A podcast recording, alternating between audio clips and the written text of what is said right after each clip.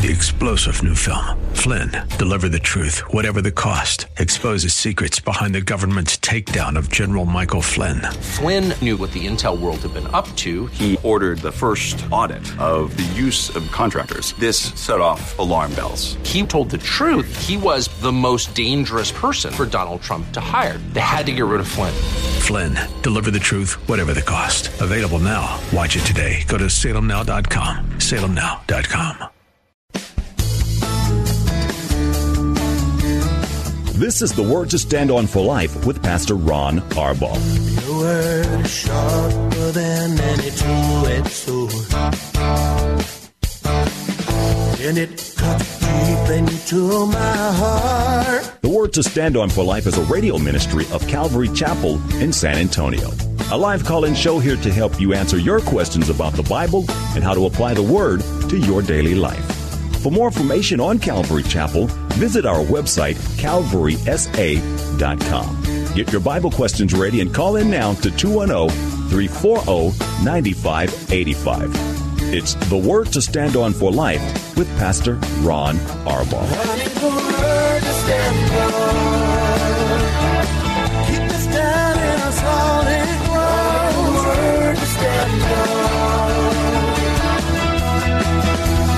Welcome to the show as we close out the week this week. This is the Friday edition of the Word to Stand On for Life. I'm Pastor Ron Arbaugh from Calvary Chapel in San Antonio, Texas.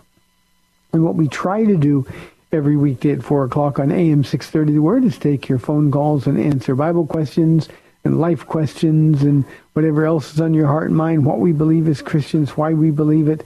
Uh, all you have to do is call us. You can do that by dialing 210-340-9585. That's 340-9585. If you're outside the local San Antonio area, you can call toll free at 877-630-KSLR. Numerically, that's 630-5757. You can also email questions to us by emailing questions at calvarysa.com, uh, or you can send them in via our free Calvary Chapel mobile app. If you're driving in your car, I remind you this every day. The safest way to call is to use the free KSLR mobile app. You can use your hands-free feature. There will be one banner. Touch that, and then the rest you can be uh, driving and talking safely. Uh, one more time for our main number, it's 340-9585. Well, we're all in the precipice of a weekend where we get to serve the Lord. We're going to be, um, I'm going to be teaching the prodigal in Luke uh, chapter 15. Just we're going to take this Sunday to talk about only the, the prodigal who run, runs away. Next next Sunday we'll talk about uh, his brother who was the real problem child in the crowd. And this is always a fun passage to teach, but it's also just a little sad because we all know prodigals. Uh, if you have a prodigal, uh, if your heart has been broken, um, tune in. You can watch on calvarysa.com um, if you can't get here to be with us, but uh, it will be a message I think worth listening to. I've asked my church already to pray, so I'll ask this audience to pray. Uh, we've asked our church to bring unsaved family members, to bring their own prodigals, to to um, uh, bring co-workers, anybody that's not saved that that they've been praying for. Um, bring them, invite them to come to church. Uh, I think God wants to pour out His Spirit on people. So uh, that's our Sunday tonight. Uh, we also have a New Testament Bible study. I'm going to be in the second half of Hebrews chapter 10. Uh, it's a good study. So uh, that's tonight at 7 o'clock uh, here at the church. Wherever it is you go to church, remember two things. One, you are the church. You don't go to a church. You are the church.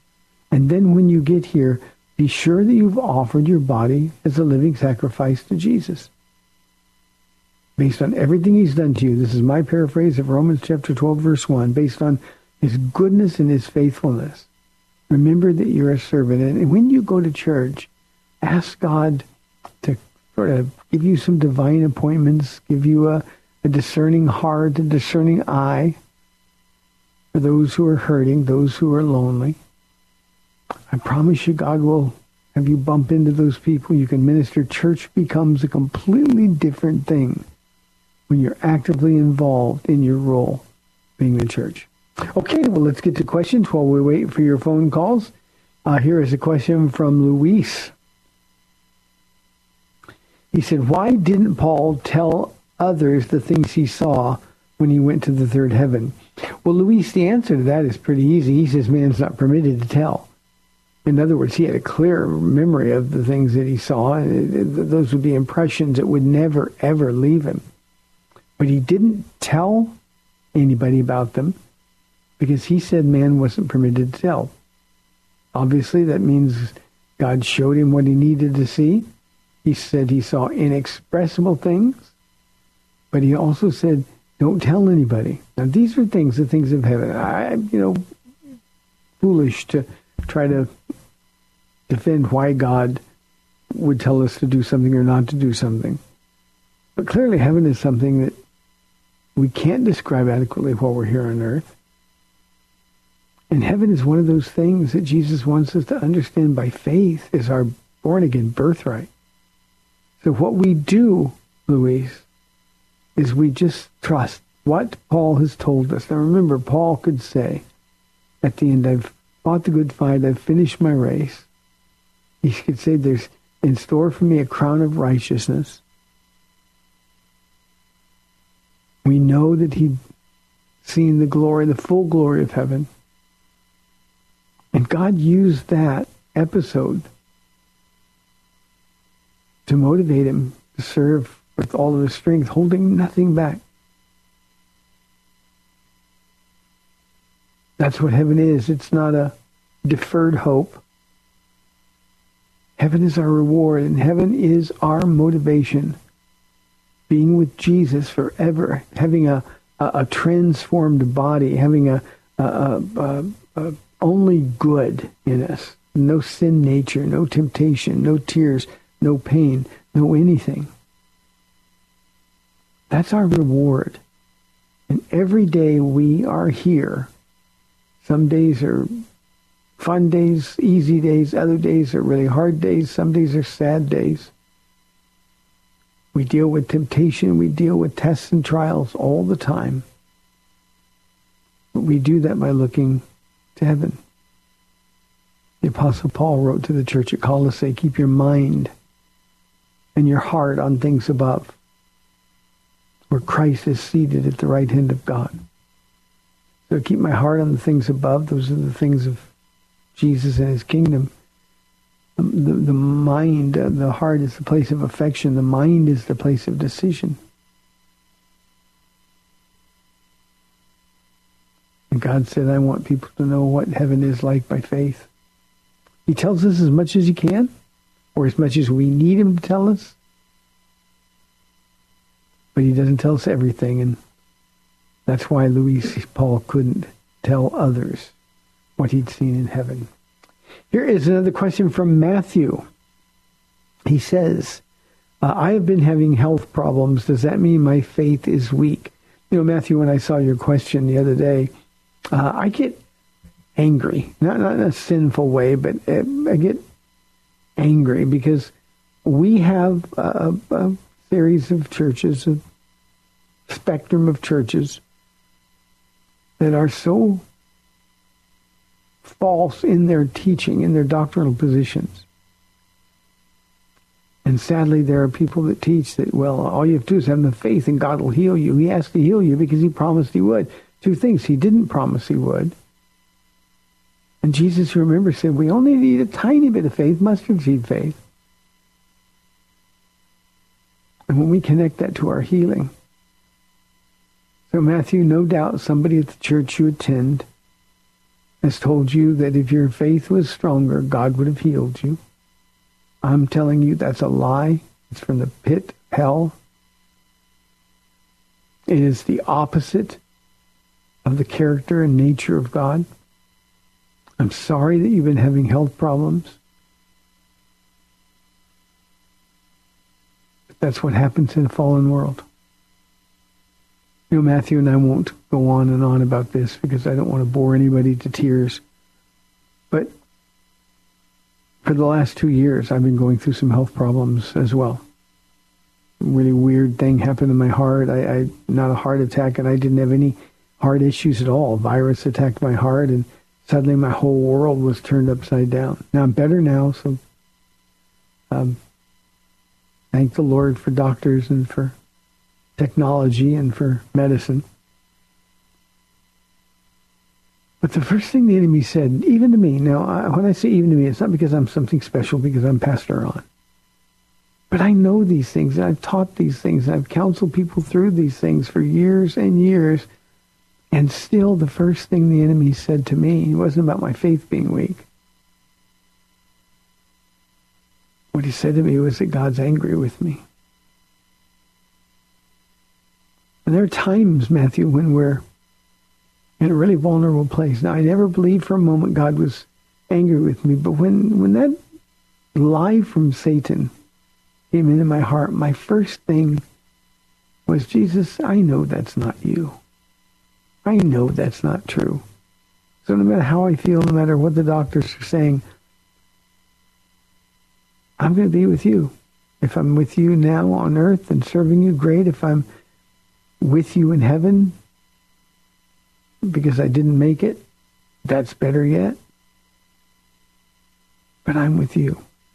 So when the enemy is lying to you, when false teachers are lying to you about having weak faith, please understand that if your healing depended on your faith, that would make you stronger than God, able to frustrate the will of God for your lives. Now, let me also say this. Um, you know, we open our Bibles and we read about miraculous healings. I think sometimes because we immediately apply those things. Why doesn't God do that today? The answer, Matthew, is because my ways are not his ways. His ways are above my ways. And there are times when me being healed or you being healed or anybody else being healed isn't consistent with his will. And typically these false teaching prosperity, health, and wealth churches, they'll teach you that it's God's perfect will that everybody gets saved, everybody gets healed. By his stripes we are healed. That proves it that we're healed, but that's not what we're healed from in Isaiah 53. Sickness happens. It is rare that God intervenes. And yet, as I've said before, in response to similar questions, we're going to be amazed at how often God didn't intervene and we didn't even know it. I just taught Matthew on uh, Wednesday night. You can go to uh, calvarysa.com and listen to the Bible study. But we talked uh, about Hezekiah, uh, who was sick unto death. And uh, Isaiah was sent by the Lord to tell him, oh, you're going to die. And then uh, he turned uh, to God. Hezekiah did, prayed, repented. Um, repented of his proud heart. God stopped Isaiah in his tracks and said, now go back and tell him that I've heard his prayer. I'm going to add 15 years to his life. That doesn't happen very often. In fact, almost never happens. That's why it's by definition a miracle. But Matthew, sometimes we just get sick. My final thought on this, Matthew, is this. We've had some people in our church, a couple of them happening right now, who have suffered so much with health issues. So much. And these men and women are so faithful. They have been so consistent and, and brought honor to God, even in their sickness. I think sometimes we, we have a tendency to think, well, God, if, because they were good, you should heal them. But it's just not always God's will.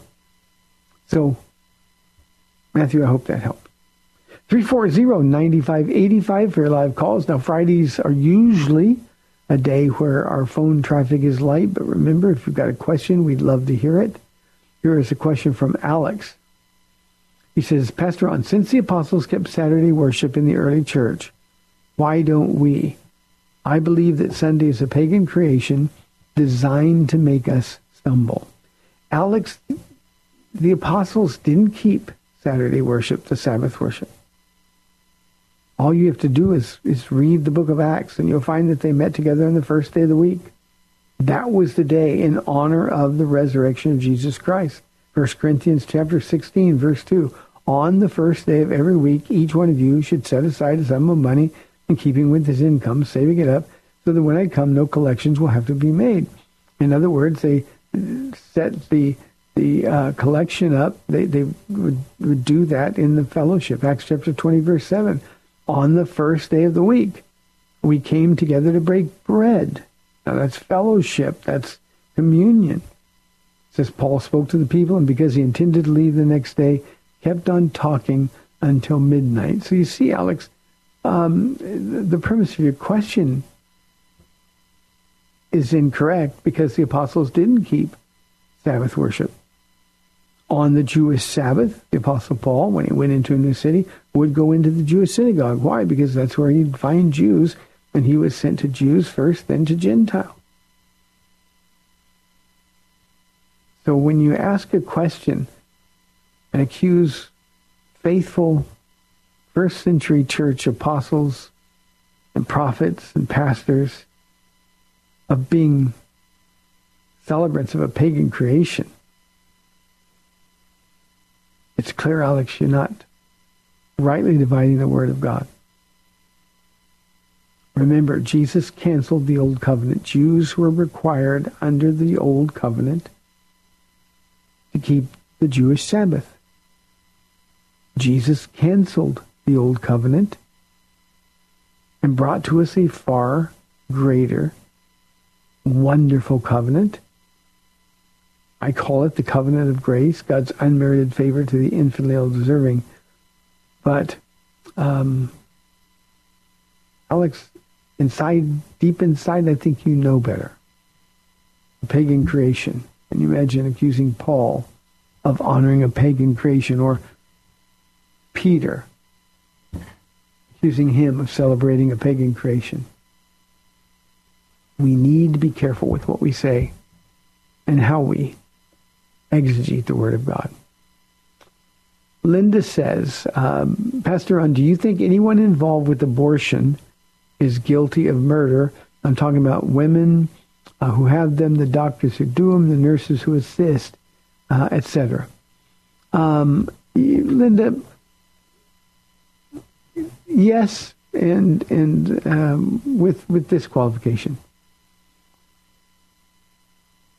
there are differing degrees of killing people in our Bible. Um, cities of refuge were set up so that if a man killed somebody accidentally, um, then uh, he could go and be safe until his case could be heard. Uh, we would call that manslaughter uh, as opposed to murder. Um, the act of abortion is clearly murder. We're knit in our mother's womb, Jesus said. We know that life begins at conception and not when the baby is out of the mother's womb. Uh, I do believe that doctors who know what abortion is uh, are guilty of murder. I also believe that the women who have the abortions, and usually because of different reasons, their motivations are different. A lot of times they're afraid, they don't have any answers. Um, I, am I'm, I'm not ready for a baby yet. So while, while the baby's being murdered, I think a lot of times that would not fall under the category of being guilty of murder, but perhaps of manslaughter or something lesser. Um, nurses and people who assist, they know what it's like. So yeah, they've got blood on their hands.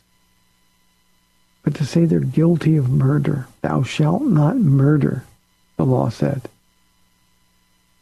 Um, I think those are situations that we only know if we can be like God and know the heart of those people. Is the act of abortion always murder, the willful taking of a human life, and in this case, an innocent human life? The answer is yes. But we have to be able to to um, finesse sort of the difference. I, I, committed an act of murder, but it was more like manslaughter, um, involuntary in some cases. Um, and, and, we've got to be able to sort of traverse those difficult things. So, Linda, I hope that's what you're thinking about. But let me also say this, and I just thought of this because um, almost every time I get a question like that, I want to be sure that I give this as part of my answer as well. Linda, if you are calling because you've had an abortion and somebody told you you're guilty of murder or the enemy is convicting you, I want you to understand that uh, abortion is not the unforgivable sin.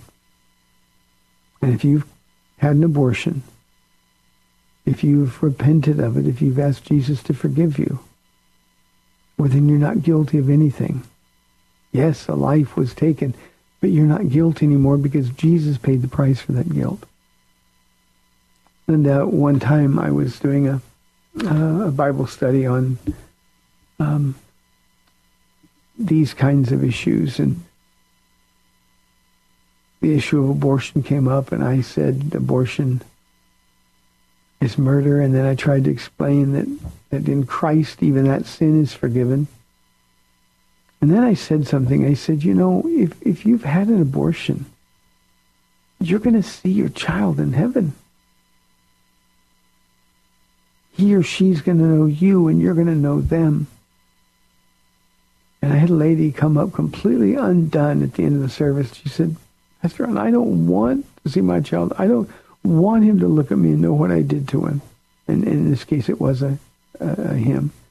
I don't want to know any of those things. I'm so ashamed. How could he ever forgive me? And I tried to explain as best I could. Well, that's what heaven's love is all about.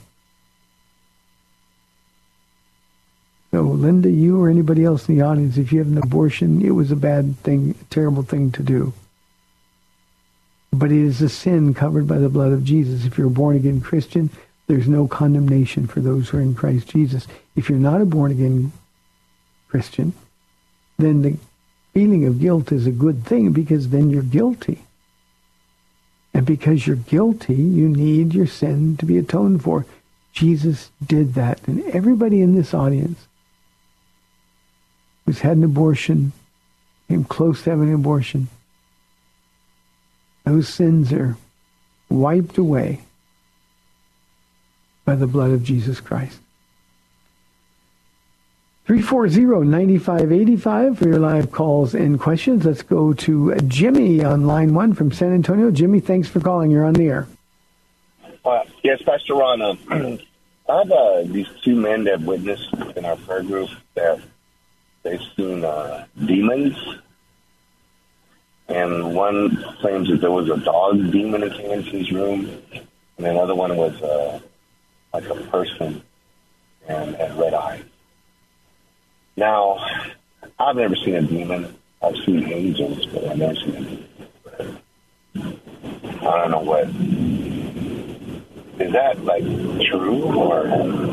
I know they exist. You know, I know the Bible says they exist on earth. I don't know what to say. I don't we pray all of them. I don't know if they're safe. Um, Jimmy, a couple of things. Um, you know, our our images that we have in our mind of demons uh, is is largely formed by what we see. Um, um, we've had this issue with a lot of of uh, men, especially, but but video gamers, and there's these evil things out there, and they've got red eyes and they're glowing like fire, and uh, we see bull-like forms or dog-like forms, even goat-like forms.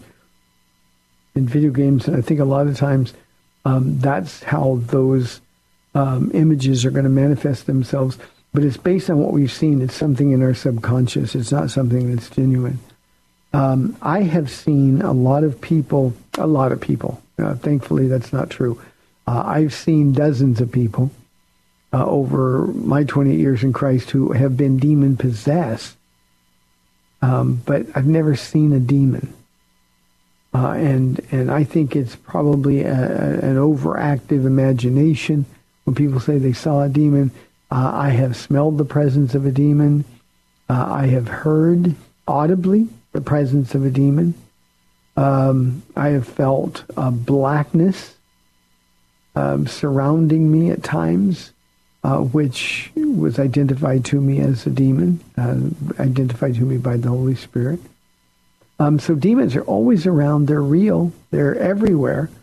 Uh, some are super, super powerful, and others are just regular, ordinary demons, whatever that means. Um, but but most of the time, when people see these images, uh, there's one of two things: they're either video gamers or they've been watching really, really bad stuff and it's settled into their subconscious, or they're they're using drugs and and especially Jim, had people who are regular users of marijuana um, who uh, who who claim to have these visions of demons. Uh, and my response to them was, "Well, stop smoking dope, and and you'll have clarity. You'll understand. Start spending time in your Bible, and you'll understand." I think one of the things, and, and whether these people are believers or not, is not the issue because we can all see it based on on how we're spending our time. Um, but one of the issues that we've got to understand is that that um, the, the, the, demons, as frightening as they are, uh, they can't touch us without God's direct permission. They cannot. They can huff and puff and threaten to blow your house down, but they can't do anything else. So that's my answer, Jimmy. Thanks very much for the call. Hey, we've got 30 minutes left in the week. 340-9585 or 877-630-KSLR. Please call. We'll be back in two minutes.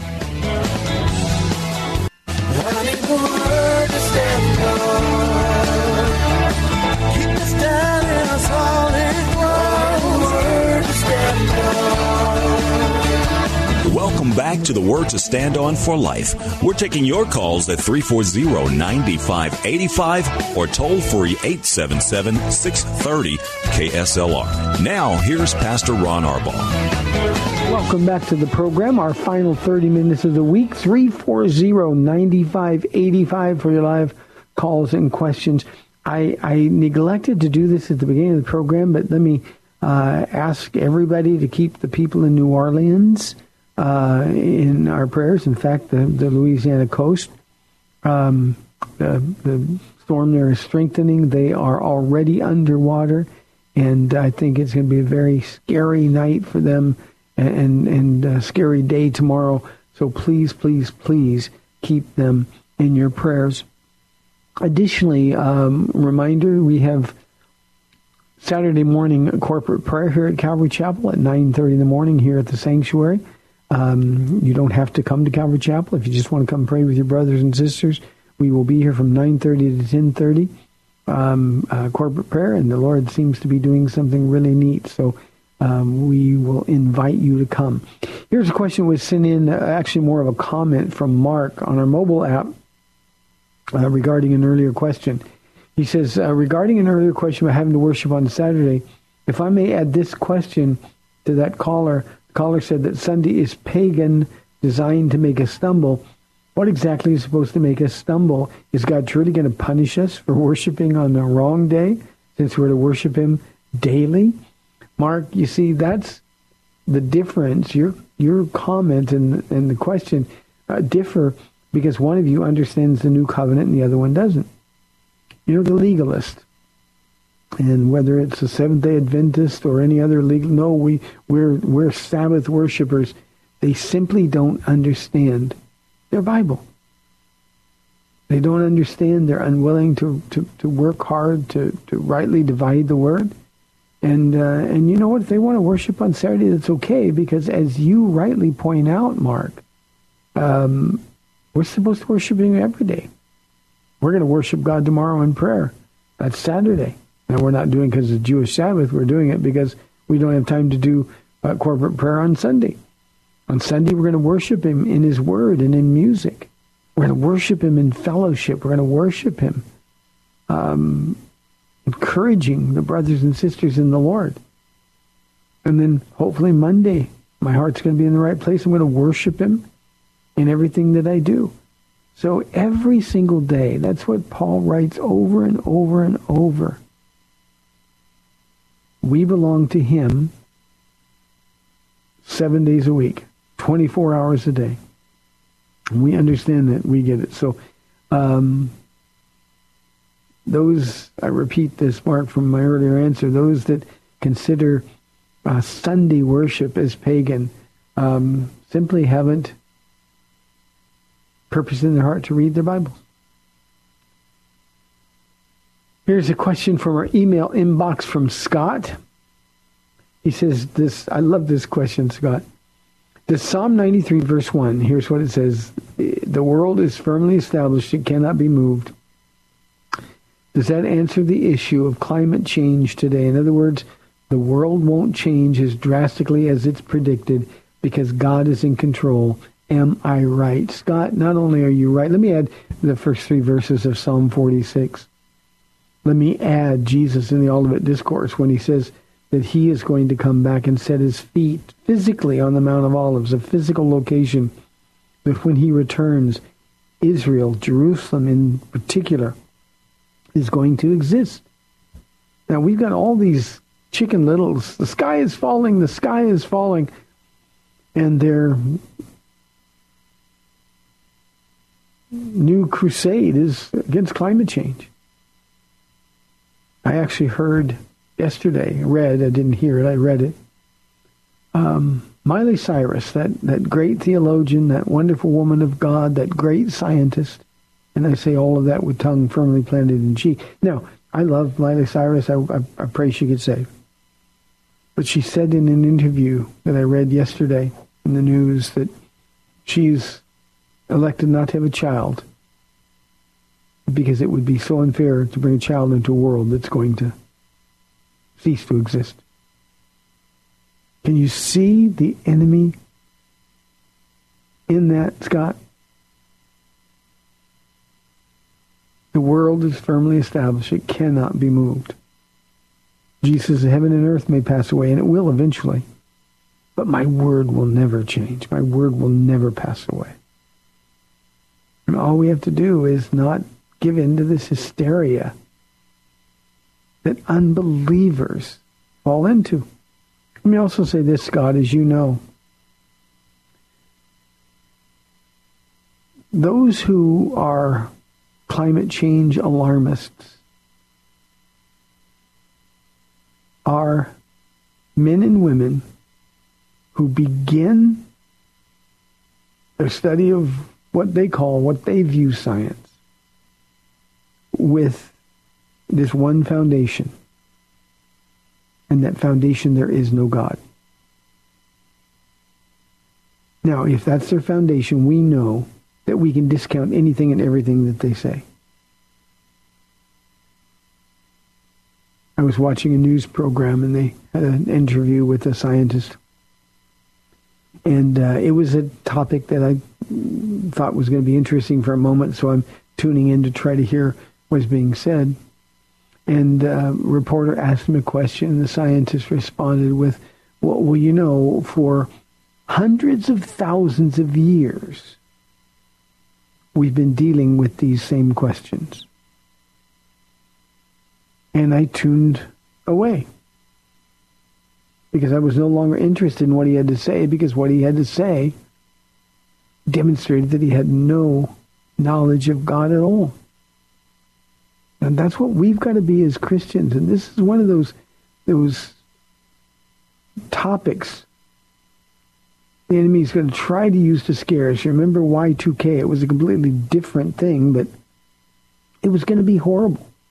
Psalm 46, verses 1 through 3. Climate change. Jesus said he's coming back. Jesus said Jerusalem's going to be there. Jesus named the Mount of Olives. And that means, as you suggested, the world's not going to change as drastically as it's predicted. This is absolute lunacy, Scott. And um, sad thing is that we're buying it. Now, I hope Christians aren't buying it.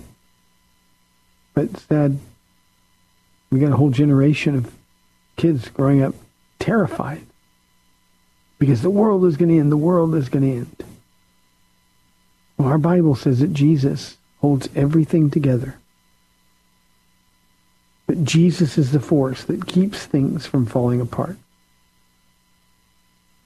And we either believe that or we don't. In him all things hold together. Scott, share the message. And should give you an opportunity to witness about Jesus to a lot of people. 340-9585. Here is a question from Sarah. Uh, she asks, uh, what is Lordship salvation and what does it mean for me individually? Um, Lordship salvation, let me, let me discuss it generally and then I'll, I'll, I'll apply it to you individually, Sarah. Uh, Lordship salvation simply means that if Jesus is not your Lord, he cannot also be your Savior. You know, we have a mushy, gooey Jesus who loves me and died for my sins and loves me the way I am and understands my weaknesses, um, that isn't the real Jesus. And while all of that true is true, he loves you the way you are. He he died for your sins. But remember, he's Lord and Savior. He can't be one or the other. He is both or he is neither. And Lordship Salvation, um, Sarah, this whole concept was introduced by John MacArthur in a book, The Disciple, uh, uh, the, the, the Gospel According to Jesus was the name of it. And he rubbed so many people the wrong way. It, it was perceived as a work salvation type thing. That's not it. John MacArthur was just saying, and I've got differences with John MacArthur, but this isn't one of them, that if you know Jesus, then you're going to live like you know Jesus. If you know Jesus, you're going to change because he's doing the changing. And so the whole idea of lordship salvation is, is he your Lord? Now, Lord means he's in charge. He's the boss. It means that we have to do what he tells us to do.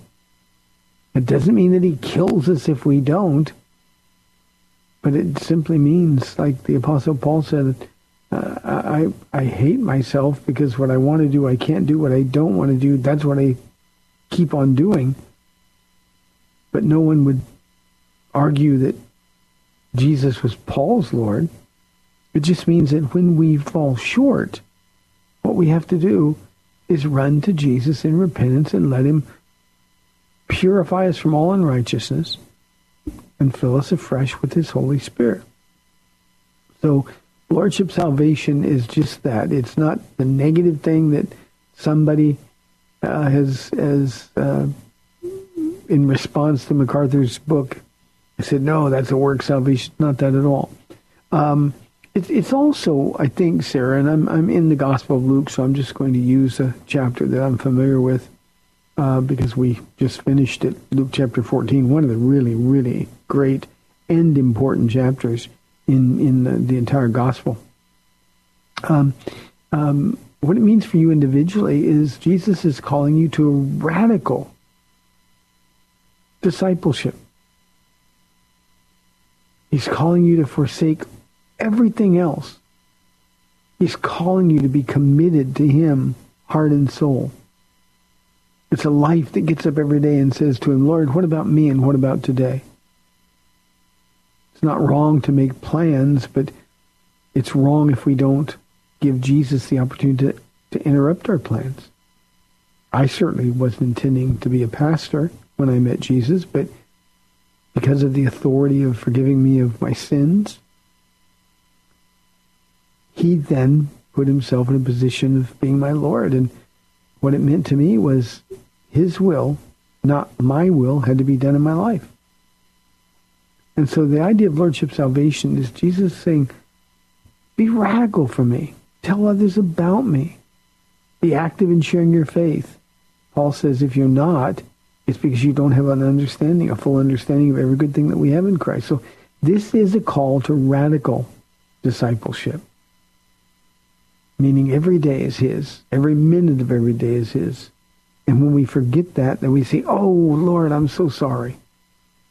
Get me back. I was praying this morning. It's been a long week for me, and I was tired this morning. Had a really tough night, sleeping, bad dreams and things. And I, my mind is wandering. I'm trying to pray, and my mind is just wandering. And I, I kept saying over and over, Jesus, I'm so sorry. I don't want to talk about that person or think about this thing. I want to talk to you now. And I do that over and over and over. But you see, that's sort of what recalibrates my day. It helps me focus on being with him. And so, Sarah, what it means for you and for me is that Jesus is calling us to a radical commitment that too few in our church world are willing to pay. Hope that helps. Marcus is asking me, is Seventh Day Adventism a cult? Uh, Marcus, uh, about half the time it is. Uh, not every Seventh Day Adventist is in a cult, um, but there are many Seventh Day Adventist churches that are. Um, uh, it's a it's a, a, a heresy of a work salvation. It's a it's as I already explained in the earlier question about the Sabbath worship. Uh, it's it's it's an indication the Bible's not being taught. It's it's people that say, "No, I'm okay because I keep the Sabbath." That's exactly what the people that murdered Jesus kept saying. And so, it's a cult in those SDA churches who would say, for example, if you don't keep the Sabbath, you're not saved. If you don't keep the Sabbath, you're demon possessed. Uh, those kind of things. So yeah, it, it can be a cult. And while there are um,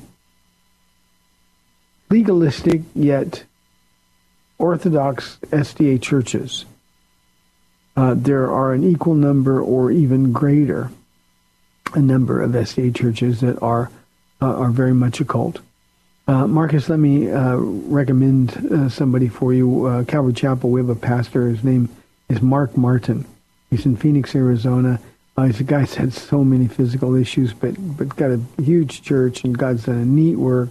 He's a good guy, but he comes out of a, a, an SDA background, and on his website, all you have to do is Google Mark Martin, Calvary Chapel in Phoenix, and uh, he has lots and lots and lots of of resources and studies regarding Seventh Day Adventism, and it would uh, I think benefit you a great deal to go there and check it out.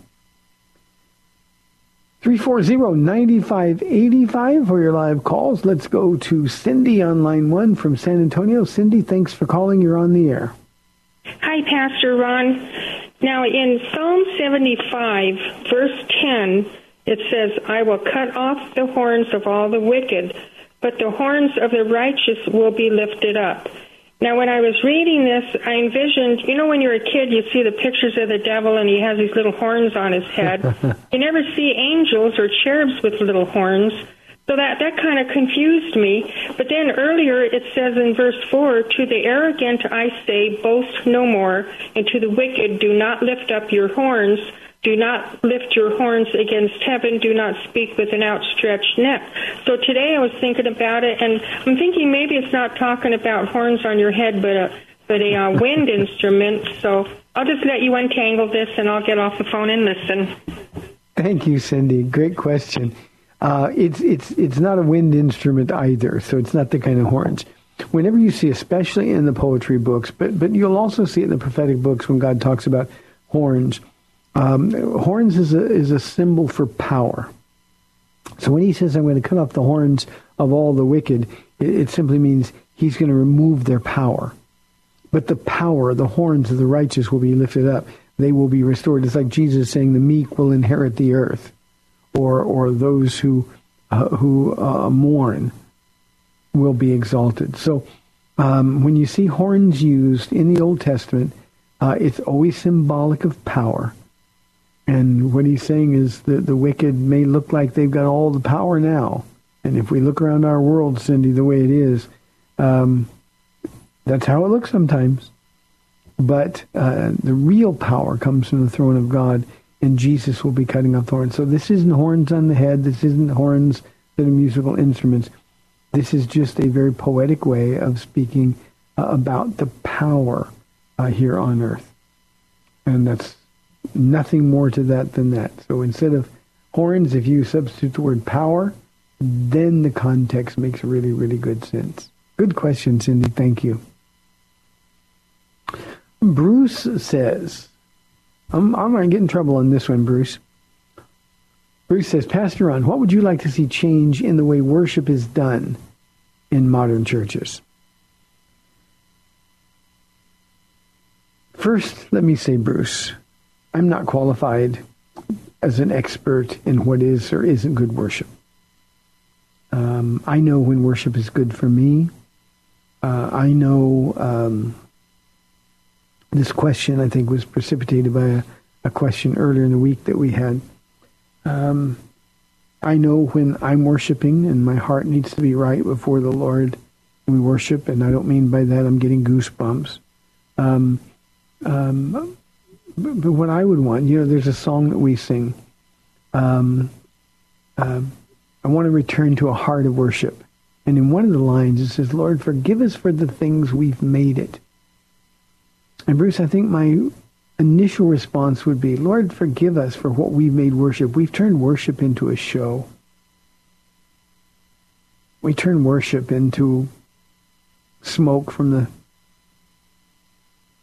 stage or a light show. We've turned worship into a performance. We've turned worship into lyrics that are inconsistent and some some cases completely contradict the word of God. And and that's what I'd like to see. I'd like to see Christians in worship not be so moved emotionally as they would rather be moved spiritually. Worship isn't about getting goosebumps. It's not about crying. It's not about raising our hands, although those things may happen. Worship is about honoring God for who he is. So that's one of the things. The other thing, and I'm going to mention two things here. The other thing, uh, primarily, is that um, I would I would want the lyrics of the songs to focus less on what we will do or we have done for God and focus more on what he's done for us. One clear line drawn in the sand, Bruce, that, that is easy to, to, to see is um, you look at the old hymns, and those are songs about God. Now, I, I want to be clear. I'm not saying that only old hymns should be sung. But one of the reasons there's so much power and there's so much longevity in those old hymns is because those songs are about God. It is well with my soul. A mighty fortress is our God. And a lot of the new songs are about what we will do for God. I will love you forever. I got to tell you, Bruce, when when we sing songs like that, in my participation in worship, I'm changing the lyrics in my head and heart. I say, I'll worship you forever. I will serve you forever. I'm saying, oh, please, Lord, not by might nor by power, but by your Spirit, in your name and for your glory. So I'd like to see gifted Christian writers. We had a, a man call yesterday on the program, and, and he's a writer and a singer. Um, everybody gifted in that manner, start singing about Jesus again. Not about what we're going to do for Jesus, not about our motives for serving Jesus. No turning back. Can you imagine singing that in the middle of backsliding? So we, we just have to have lyrics that are consistent with the heart of worship. Finally, and this is my pet peeve, Bruce. Worship leaders need to stop talking in worship. You know, they'll do a song and then there'll be music kind of strumming in the background and the worship leader will say, um, Lord, we just come to you today to worship you, to, to, to abandon ourselves to you. Oh, Lord, lead us deeper into worship. Um, they need to shut up. My worship leader, when we approached him the very first time about doing worship. Now he's a pastor at our church and one of the dearest, Jesus lovingest people in the world. I said, you can talk when you welcome people, and you can talk when you pray after worship is over, at the end of worship. But let's fill all of the time in between with real worship. And we've got this sort of drippy, emotional conversation going on. And it drives me crazy. It breaks the tone of worship. So, Bruce, those are the things that I would like to see change in the way worship is done. And again, I want to uh, mention that I am a person who has no musical ability whatsoever. Um, um, if I sang into a microphone out loud, people would cry, not because it's so emotional, but because it was so awful. So um, I don't have much qualification in terms of establishing what is and isn't good worship. I know it when I see it. Last thing I'll say is this, Bruce. When we go other places, uh, the conferences or things like that, the single most difficult thing that I have to sit through is worship. Because all those other things happen regularly, and I just keep thinking, oh, Lord, I can't wait to get back to my church. So those are the things, Bruce. Do I have time? Oh, okay. I thought I had more time for one more question, but I don't. Hey, uh, remember this week as you go to church, uh, the Lord is going to have something for you to do.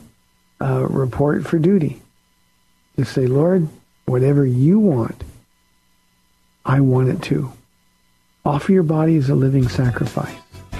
As you go to church, remember there's somebody in that body who needs to hear encouraging words, Jesus words from you. It'll change your perspective in church. Lord willing, I'll be back on Monday on AM 630 The Word. Have a great weekend. I'm Pastor Ron Arbaugh from Calvary Chapel in San Antonio, Texas. We'll see you next week. Bye-bye. Thanks for spending this time with Calvary Chapel's The Word to Stand On for Life with Pastor Ron Arbaugh. The Word to Stand On for Life is on every weekday afternoon at 4, and Pastor Ron invites you to find out more about Calvary Chapel at calvarysa.com. The Word to Stand On for Life was sponsored by Calvary Chapel of San Antonio.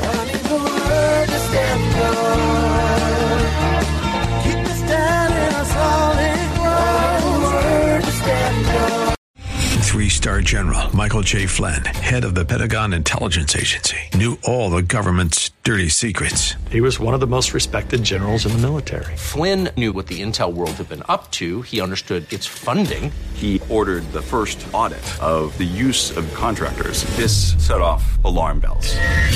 The explosive new documentary, Flynn, Deliver the Truth, Whatever the Cost, uncovers the facts behind this scandal. Flynn told the truth. He was the most dangerous person for Donald Trump to hire. I find out the worst enemy that I'm going to face in my life is right here in America. They took my assessment and they wanted me to change it. And I was like, I'm not changing it. They had to get rid of Flynn.